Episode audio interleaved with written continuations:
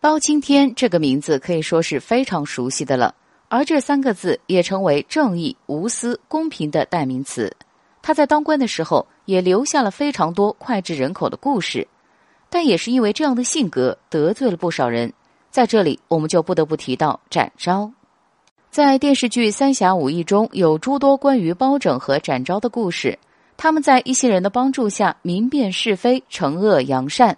我们知道包青天的特点之外，再来说说展昭。他自幼习武，而且为人谦虚谨慎，被很多人尊重。包拯与展昭的关系就像狄仁杰与李元芳一样。相传包拯进京赶考，但却在途中遇到了劫匪。这个时候正好展昭路过，救了他一命。从此以后，二人就成了莫逆之交。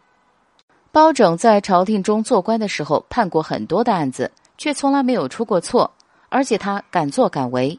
他的保护神就是展昭。关于包青天的故事，最出名的就是狸猫换太子了。宋仁宗赵祯出生时，被当时的刘德妃用狸猫调包，这是刘德妃为了陷害仁宗生母所为。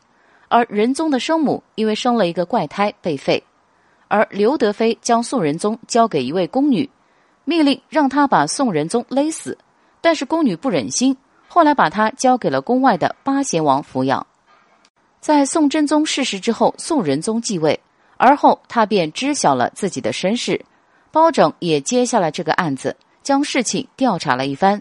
而在这个期间，展昭也是功不可没的。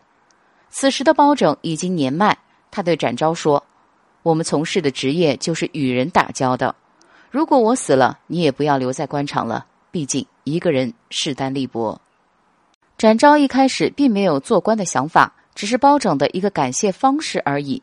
他知道包拯对自己的感恩之情，这才在朝廷里留下。包拯活着的时候，他是包拯的守护神，包拯是他的靠。